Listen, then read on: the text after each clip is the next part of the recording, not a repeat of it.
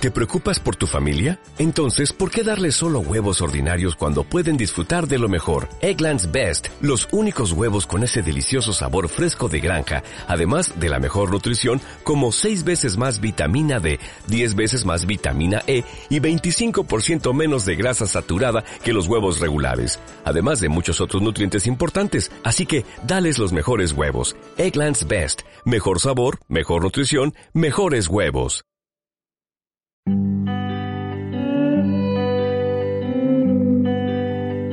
Si tengo el cuerpo roto y las esperanzas muertas, porque me acostumbré a tenerte siempre cerca, porque al estar contigo me sentí mujer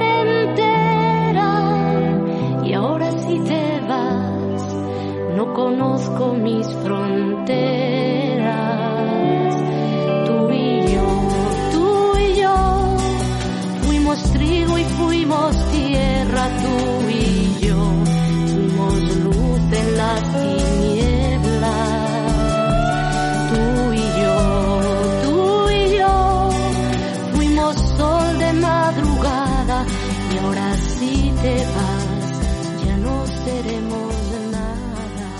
Pero fuiste tú quien se marchó y nos dejaste inesperadamente, de forma repentina, y todas tus preguntas se quedaron sin respuesta. La lista de días que maldigo aumentó con el paso de los años, y en esa lista está el 2 de agosto de 1976, y nuestros cuerpos se quedaron rotos, y desde entonces no somos seres humanos completos porque tú nos hiciste ser tu yo.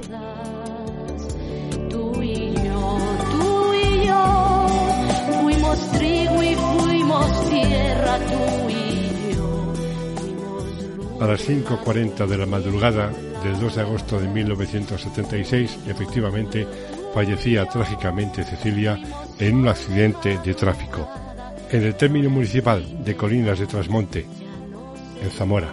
Procedía de Vigo, donde había realizado un concierto, entonces se llamaban galas, en la sala New Olympia. Por aquel programa que dedicó Santiago Alcántara en M80, pasaron, desfilaron su hermana Teresa, su amigo Julio Seijas, Miguel de los Santos, Pepe Domingo Castaño, Miguel Bosé, incluso escuchamos su propia voz. Con aquella base te quiero contar mi Cecilia.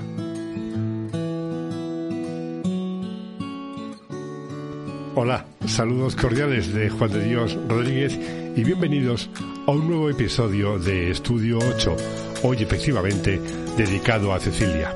Ya sabes que este y los demás episodios y podcasts de Estudio 8 los puedes escuchar en iVoox, en Apple Podcast y partiendo del blog Leyenda Viva. Realizar ahora este audio sobre la cantautora madrileña me trae realmente muchos recuerdos, aunque realmente demasiados son pocos. Muchos de ellos los he ido desgranando en el blog y en el libro Testigo de Radio. Precisamente mi primera publicación, estando aún en activo profesionalmente, estuvo dedicado a ella y en aquel post manifesté mi deseo permanente sobre la necesidad de que en este país se cree un salón de la fama de la música en español. En aquella ocasión, 13 de marzo de 2008, escribía que este país está en deuda con muchos artistas, con muchos creadores, en casi todas las facetas, y alguien, algún día, nos lo va a echar en cara. Nos enfrentará ante un espejo en el que nos veamos como una sociedad desagradecida e ingrata con nuestros juglares, cantautores de la actualidad. Pero hoy no es el momento, ni yo quien deba hacerlo, porque quien escribe también ha pecado, como diría Maritrini, también he sido olvidadizo. ¿Quién podría ser hoy la campana de la torre más alta de su pueblo? La que le llorara después de muerta. No parece que haya nadie en este país, ¿o sí?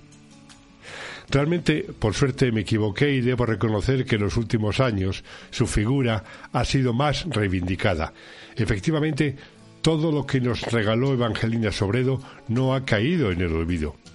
Su figura ha ido aumentando cada año y ya no es extraño ver o escuchar en algún medio la reivindicación de su figura, su trabajo, su legado a fin de cuentas. De eso trata el podcast de esta semana. En aquel programa se rescataba una entrevista de Juan Vives, compañero todoterreno en la SER, en la que se podía escuchar a Cecilia hablando de sí misma y cómo se veía.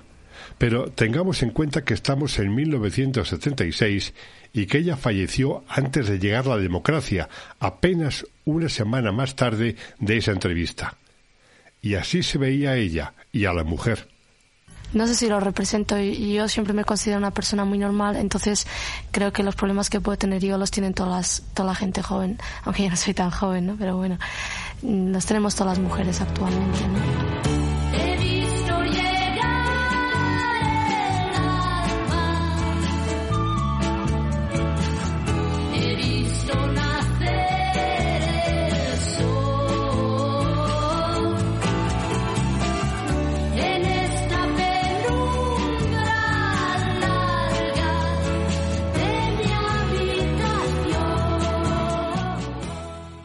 Su hermana Teresa rememoraba los antecedentes artísticos de la familia, remontándose a su abuelo. Mi abuelo era a los seis años ya dio un concierto, era un niño prodigio.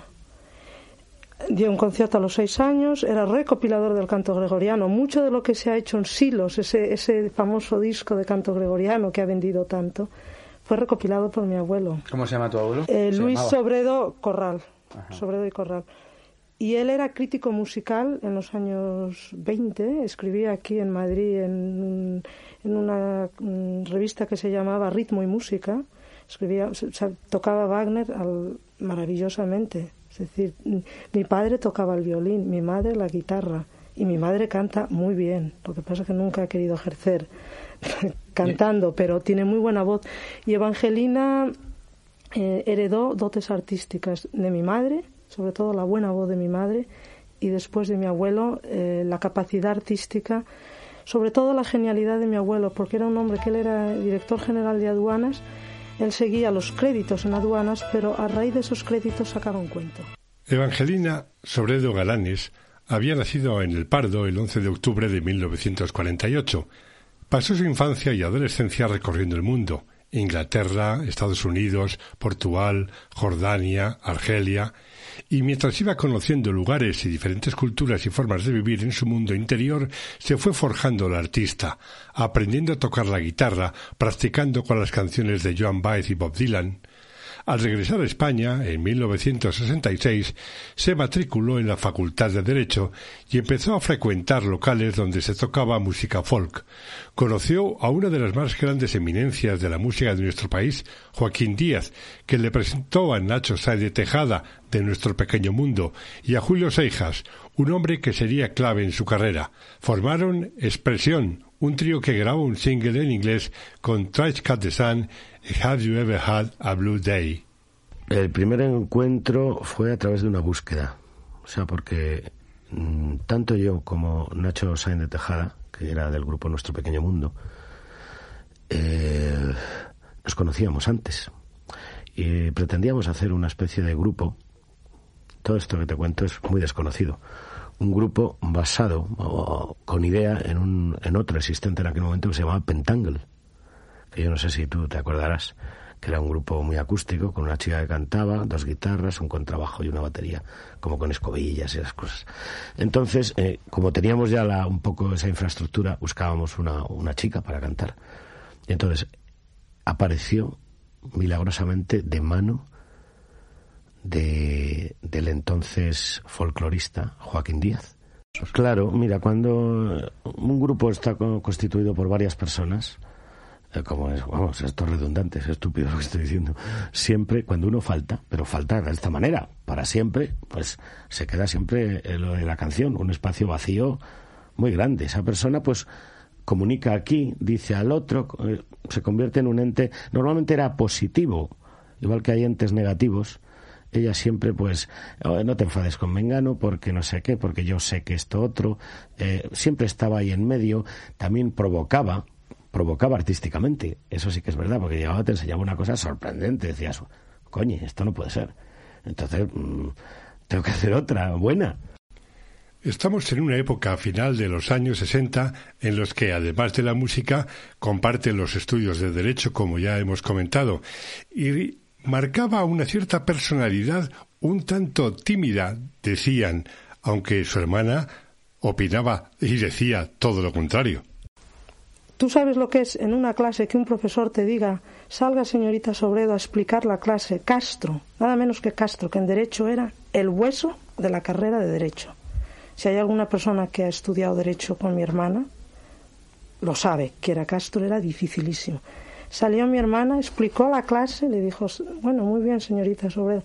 Y le dio un sobresaliente, una matrícula de no, le dio una nota fenomenal. Y era el hueso, ¿eh? Y para, para enfrentarse a Castro, Cecilia leía clásicos.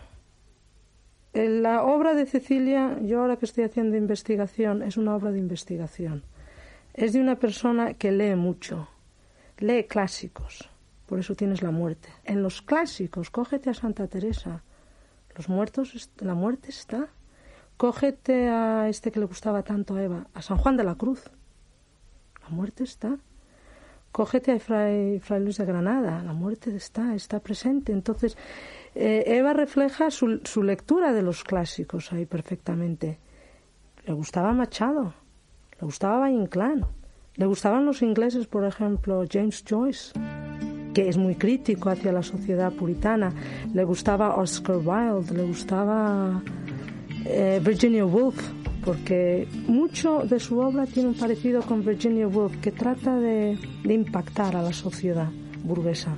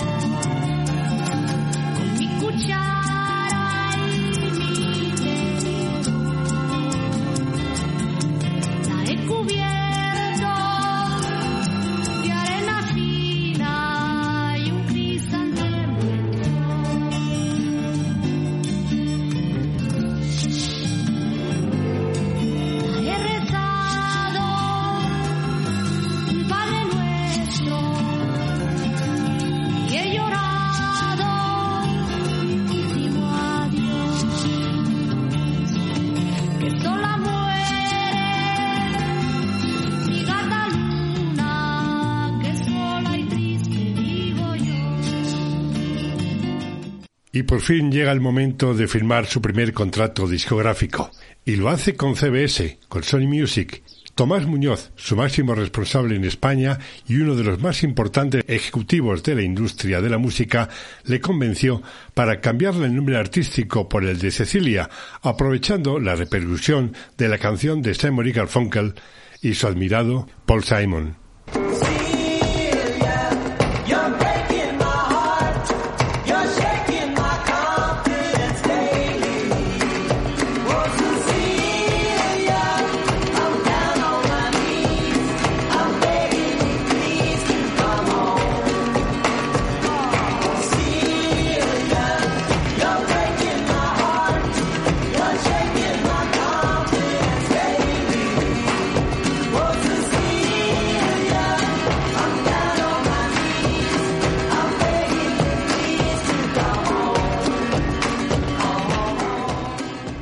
Es en 1971 cuando publica su primer LP, con la producción de José Luis de Carlos.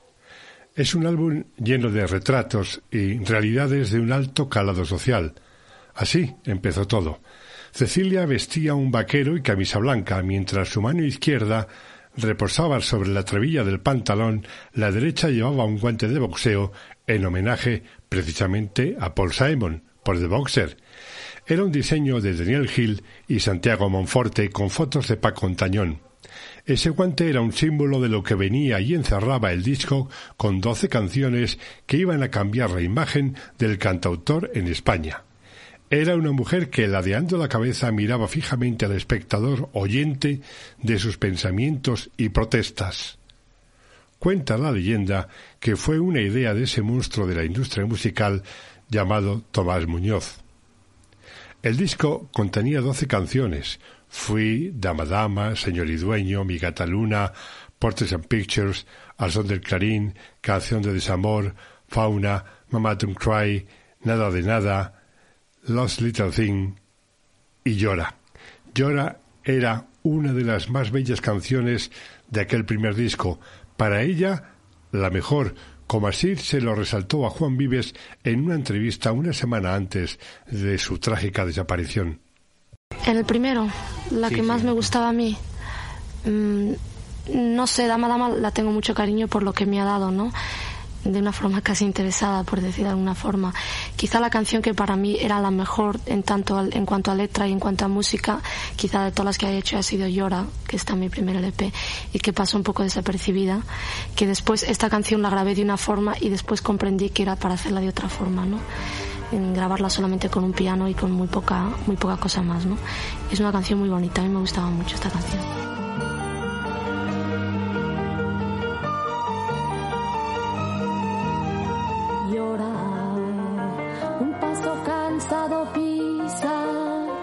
En un portal de sombras viejas, llueven penas nuevas, tira, tira que tira de su falda hasta los huesos cala el agua, la mentira hasta el alma llega. Sentada en la escalera esperando, sueña, soñando, espera tan siquiera Muñeca triste, una sonrisa rota, ve como el tiempo pasa, nadie baja su encuentro. Llueve desde dentro está lloviendo fuera.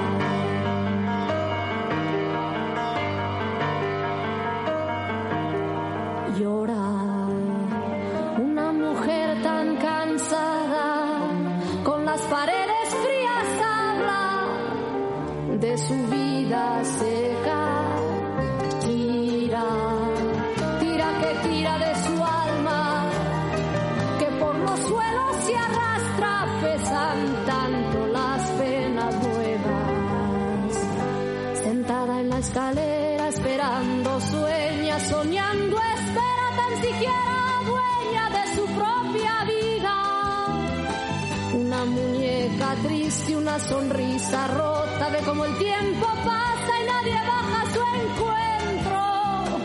Llueve desde dentro, está lloviendo fuera. Uno de los primeros discos que recibí en 1973 cuando entré en la radio fue Cecilia II. En él se incluía Un millón de sueños. Los quebraderos de cabeza para el artista fueron constantes, aunque ella siempre los relativizó. De hecho, tuvo que responder ante los juzgados para declarar sobre el título original de Un millón de muertos, citando la novela homónima de José María Gironella sobre la guerra civil. La canción quedó como se grabó porque Cecilia manifestó que se trataba sobre la guerra del Yom Kippur que ella misma había presenciado. En cualquier caso, las emisoras recibimos la orden de no programar la canción, sufriendo expedientes sancionadores cada vez que la emitíamos. La canción había sido censurada y algún expediente cayó sobre la radio por emitirla hasta que se retiró de la programación. Y hoy en día aquel LP que supongo se guarda en el archivo sonoro, hoy discoteca, debe tener el sello de canción censurada, prohibida su reproducción. Realmente no he tenido tantos problemas como la, como la gente piensa que he tenido, ¿no? los problemas que he tenido han sido realmente nimios en comparación con los que han tenido otros cantantes, ¿no? Entonces realmente me considero afortunada en este aspecto. Y lo que yo quiero decir no creo que sea tan tan gordo ni tan grave como para que me lo prohíban, ¿no?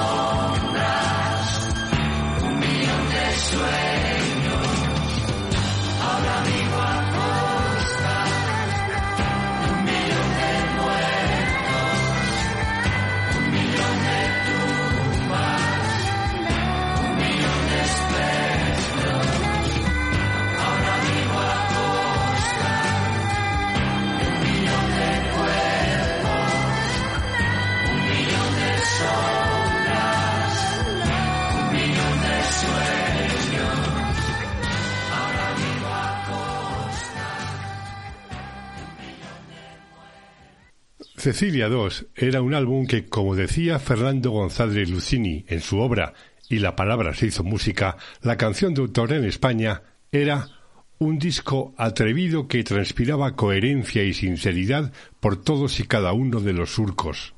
Un trabajo sincero y personal.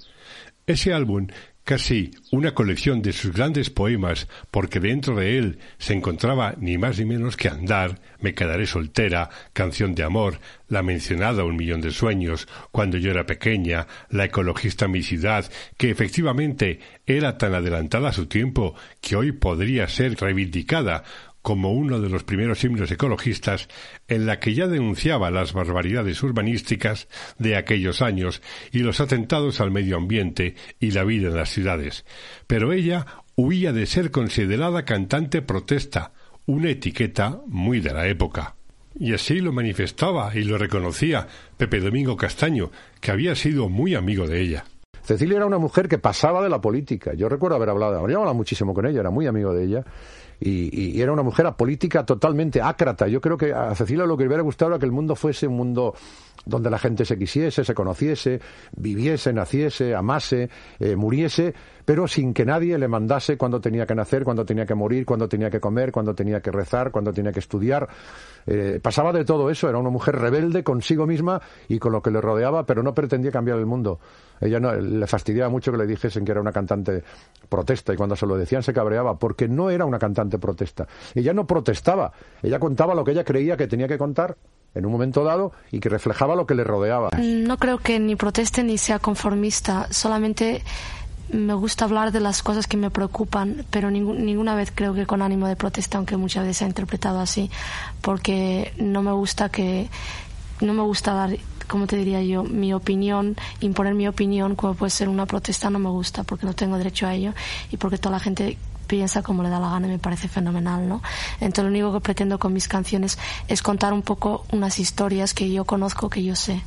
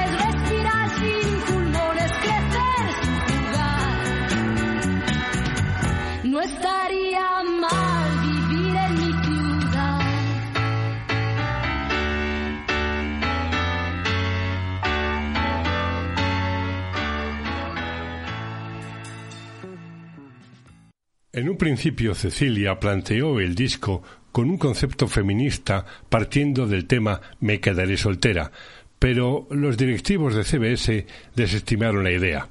Cecilia II presentaba unas fotos de la cantautora en una posición de aparente embarazo. Como en su primer disco La Portada, Contraportada y Funda Interior, las fotos las había realizado Paco Ontañón. El disco es blanco, con fotografías en blanco y negro, mientras que la fotografía interior es en color. Se realizó una versión de la portada sin fotografía en color blanco, donde solo en la esquina superior derecha aparecía el título del álbum, que parece ser como homenaje de la propia Cecilia al álbum blanco de los Beatles. Si en su primer disco se presentó como la novedad rompedora del panorama, en el segundo llegaba su mejor imagen personal y el compromiso social en el tercero. En un ramito de violetas nos encontramos al artista en su plena madurez, los sentimientos, las emociones, los compromisos y los retratos que ha ido desarrollando en su carrera ahora se mostraban de forma nítida y concluyente, ofreciendo una imagen y una forma de trabajar que daba como resultado uno de los más importantes álbumes de la historia de la música de nuestro país. Desde mi querida España, que abría el LP, hasta tu retrato, Cecilia desgrana imágenes, situaciones, lugares y momentos con los que varias generaciones estaban reflejados, y como así lo había manifestado ella, este país, las desdichas, un homenaje a Sevilla, la primera comunión, el amor de nuestro cuarto, su piano y la figura del cura don Roque. Pero el retrato, la historia y la canción definitiva daba título al LP, la canción de nuestro argumento, un ramito de violetas. Y así se presentó el 8 de diciembre de 1974 en el Gran Musical, en el que sorprendió a todos y especialmente a Pepe Domingo Castaño. En directo, a través de toda la cadena SER. El aplauso lo recibirá en cualquier emisora de España, seguramente en este momento. Hoy, en el Gran Musical, Cecilia.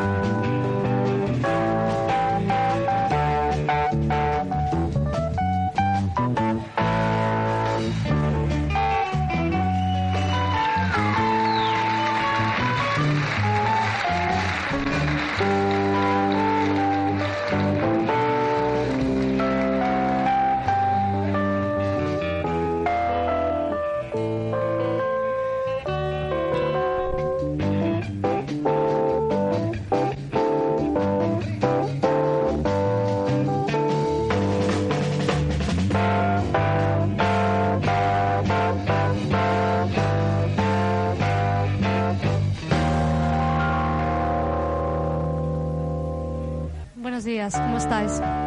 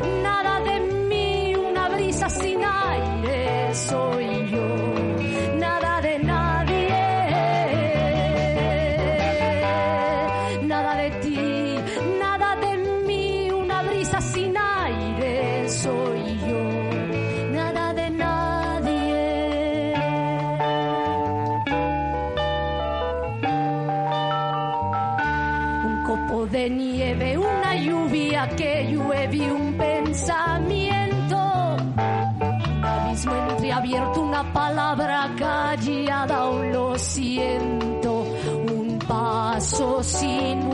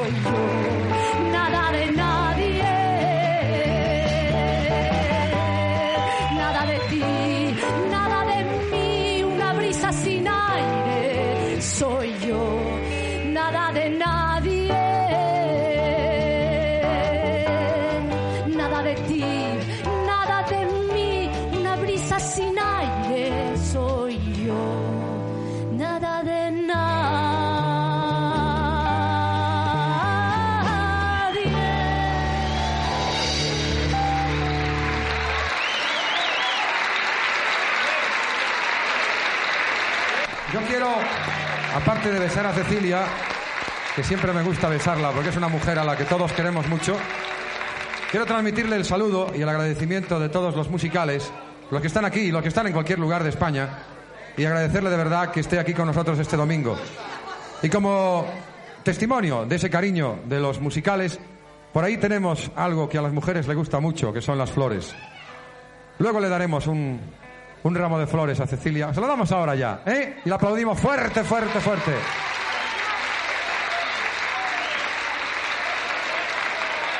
Y ya dejamos que Cecilia siga adelante con su actuación hoy en el Gran Musical. Gracias, Cecilia. Un momentito, que vengas para acá. Le hemos preparado una sorpresa porque vamos a ver si Pepe Domingo de verdad sabe cantar.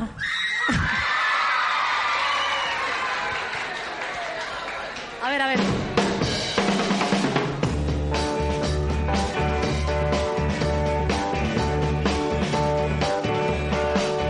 pantalon, vaquero.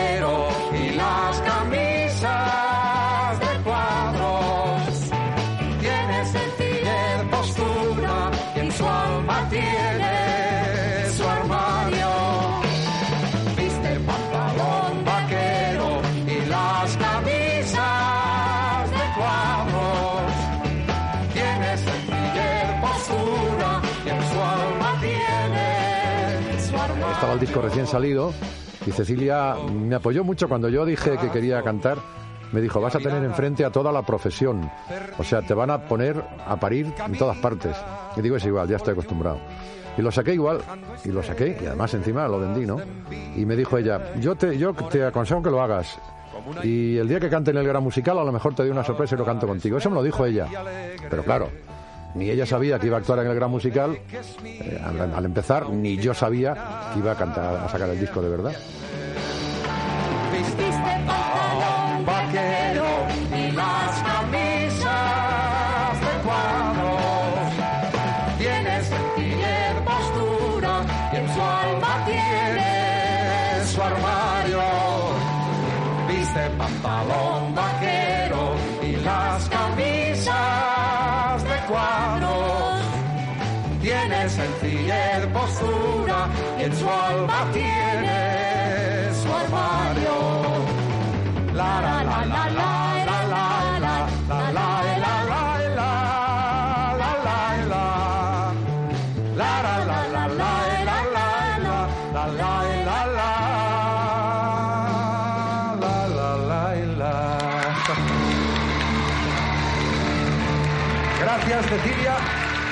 Me pongas, no me pongas otra vez en estos apuros, ¿eh?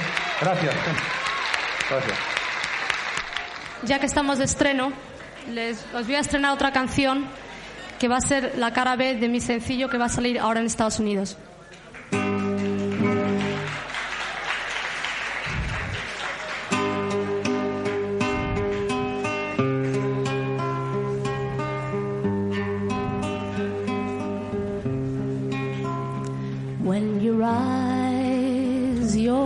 Beside me. I feel your fingers in my hair. You're always there to remind me that love is real because you care. Come the wind or come the rain, my love will last through every strain.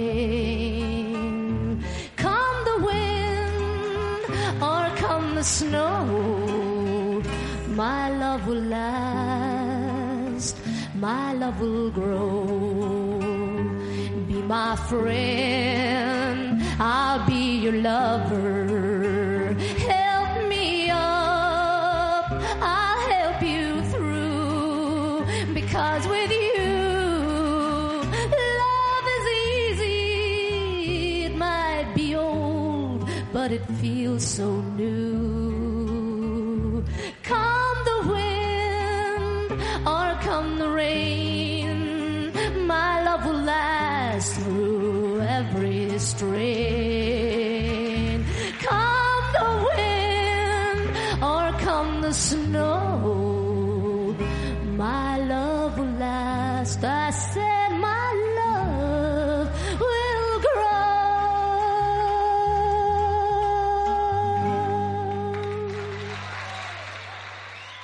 Los años 70, una de las fases más importantes de la promoción de un disco era la presentación en directo de la obra del artista.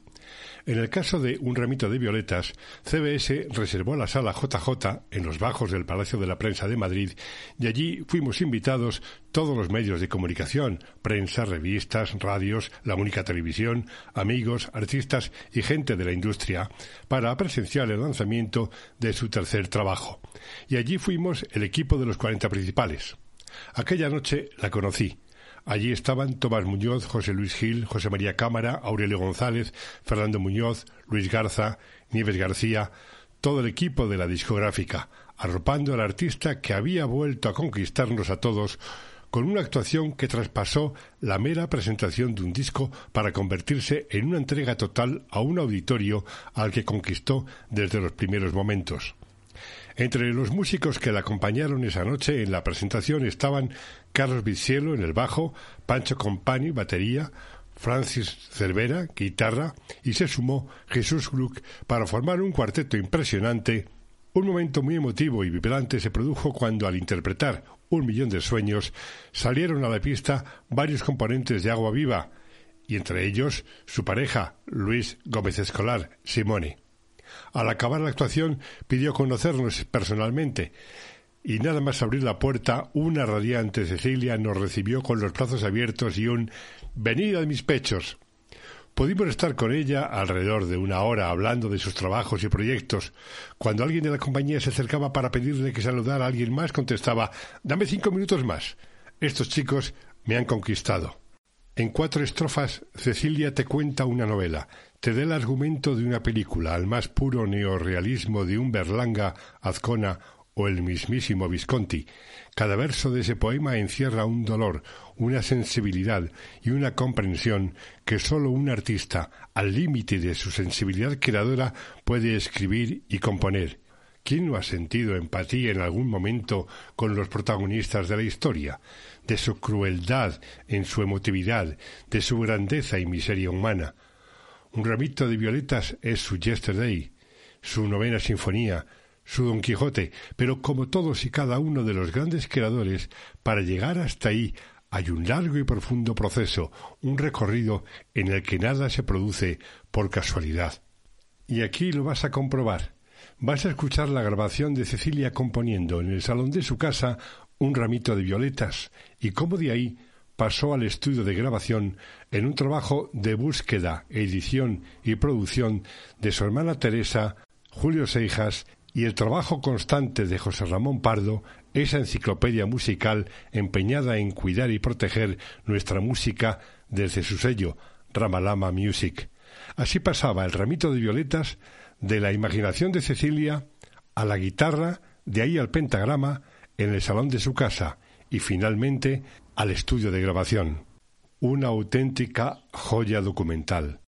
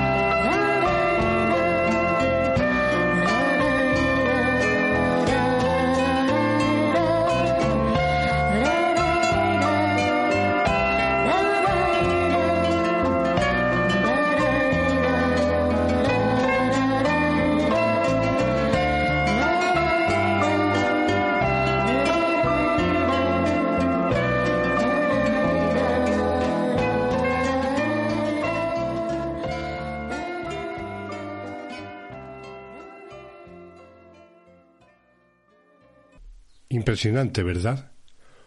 Pues casi hizo lo mismo en el programa La Hora de los Santos de Miguel de los Santos a la hora de componer y crear una canción sobre la marcha en la emisión del mismo programa.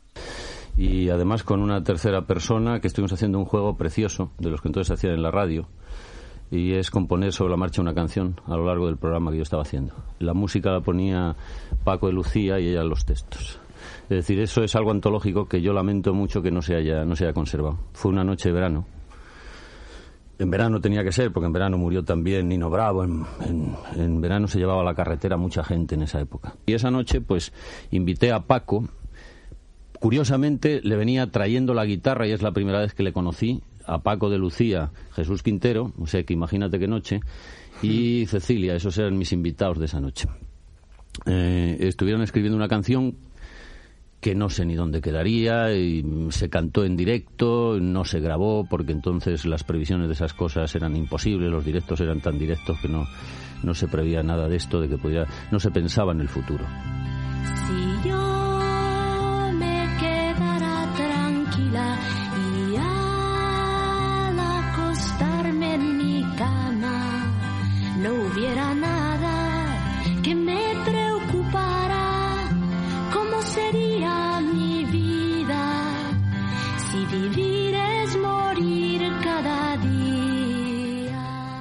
Sus versos tienen en, en- en determinadas canciones, en determinadas partes de su obra, un estilo también machadiano.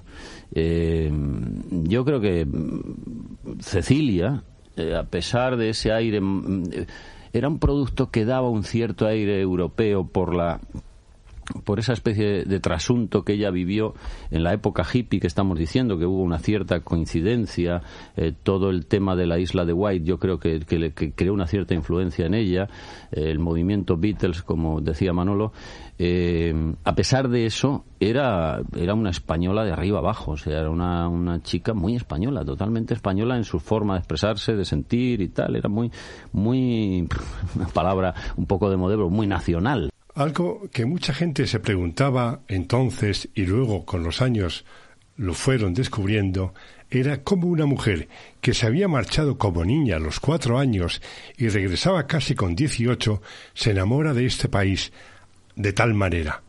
Lo desvelaban Julio Seijas, Miguel Bosé y Juan Carlos Calderón. O sea, ella vino un poco antes, eh, chapurreaba el español, bueno, como podía, lo oía de sus padres, pero hablaba el inglés perfecto y el español no muy bien. Entonces, eh, ni el español ni España no lo conocía. Entonces, eh, ella fue viendo, oía hablar de, de la guerra civil, todo el mundo lo hemos oído, y decía, escribió un millón de muertos, eh, mi ciudad, como tú dices. Mi querida España es un ejemplo clarísimo porque ella iba, la descubrió en sus galas. O sea, ya no conocía España. Iba de viaje y descubría Bollullos del Condado, eh, Aranda de Duero y decía, pues aquí hay eh, cordero asado, eh, qué maravilla, qué atardecer o qué, qué encinas más preciosas o qué de repente hay cosas verdes. O decía esto, por ejemplo, Madrid, la zona de Madrid, recuerdo una anécdota que decía que siempre le recordaba a Jordania muchísimo, por las, las encinas que había, todo este tipo de vegetación de monte bajo. Eh, le gustaba más poder recorrer por carretera eh, en, en, determinado momento España que, que, volver a lo mejor otra vez a viajar por una China que ya conocía. ¿no? Um, sí, sin embargo, yo creo que hubiese, hubiese, hubiésemos tenido grandes sorpresas, ¿no? Grandes sorpresas. Tenía buenos contactos con mucha gente en Estados Unidos. Um, y te digo, era la época de las Melanies, de las Carol King, de las Janis Yen, de toda esta gente que, que abría brecha en aquel momento.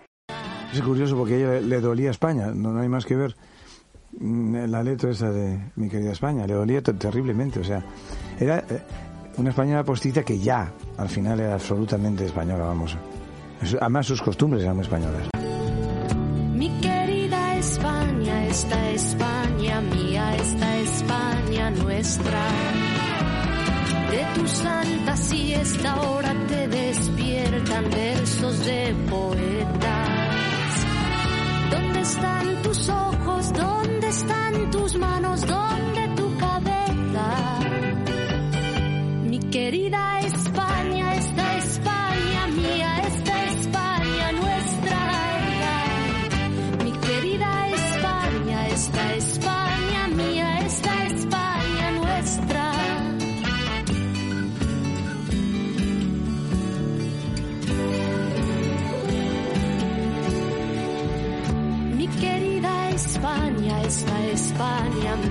esta España nuestra. De las alas quietas, de las vendas negras sobre carne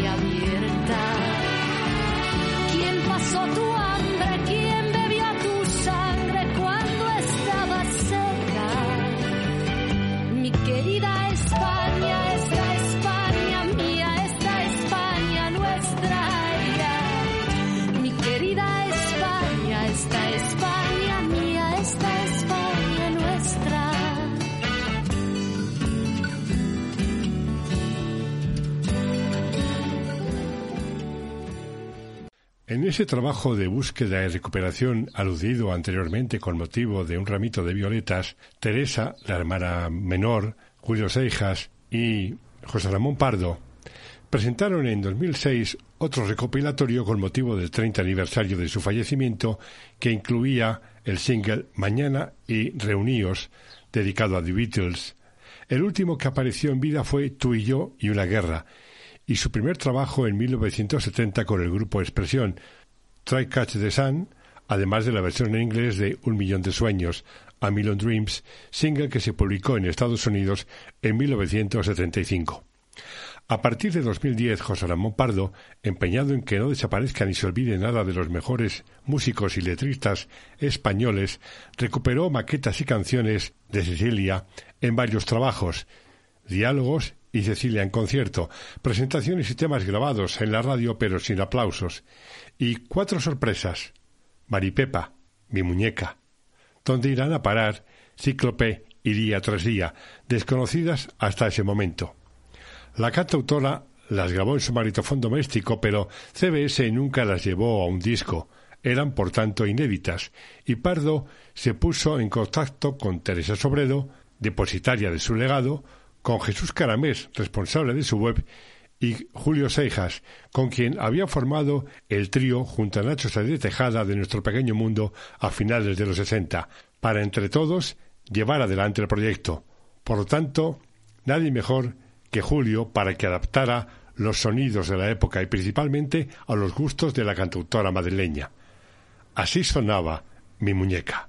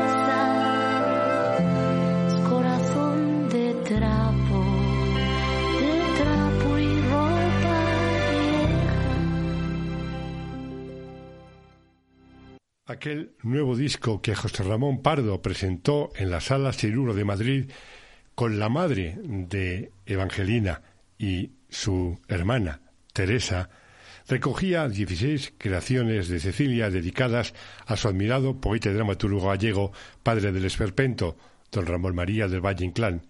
Eran piezas de canciones que estaban perdidas por partes, en estrofas separadas, sin conexión unas con otras y en diferentes cintas de cassette grabadas por ella misma con su guitarra, afinada en plan casero. Jesús Caramés se dedicó a ir uniendo los pequeños pedacitos de canciones, letras y músicas, a veces inconexas, para ir montando el verdadero puzzle de los restos creativos que el artista iba grabando hasta conseguir darle forma. Es un trabajo realmente admirable, un trabajo de orfebre miniaturista que le llevó varios años y demostraba el amor y la pasión por la enorme artista. Esos recompuestos diálogos de Cecilia son relatos de la vida, del amor, del desamor, de la crítica social, e en definitiva, son diálogos con la música y la vida, con sus mascotas como Blackie. Incluso en una de las canciones se oye a su loro intentar acompañarla.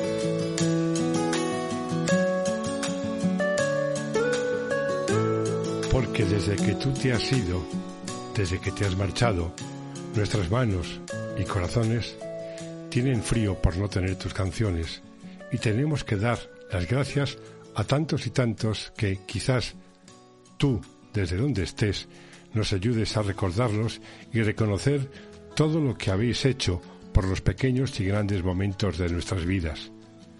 Tú sabes, amigo, amiga, oyente, que hay personas que aparecen, llegan en nuestras vidas, sea un breve instante o una constante presencia, se hacen inolvidables. te marcan de por vida por su trabajo, su creatividad, su compromiso, su forma de acercarse. Dejan una huella infinita. Por eso es necesario que las generaciones siguientes reconozcan y conozcan su trabajo y su legado. Por eso están los museos, porque nosotros, seres humanos que admiramos el arte y el artista, necesitamos de su obra para seguir agradeciéndoles. ¿Realmente no crees necesario y justo el Salón de la Fama de la Música en Español? Hasta aquí un nuevo episodio de Estudio 8, esta semana dedicado a Cecilia, la mujer, la artista, la creadora que marcó una época y a varias generaciones. Aquí te dejo mi pequeño homenaje para que permanezca en el ciberespacio. Ya sabes que lo puedes escuchar en iVoox, Apple Podcast, el blog Leyenda Viva y en mis perfiles de redes sociales. Saludos cordiales de Juan de Dios Rodríguez. Nos oímos. Y siempre con Cecilia en el corazón.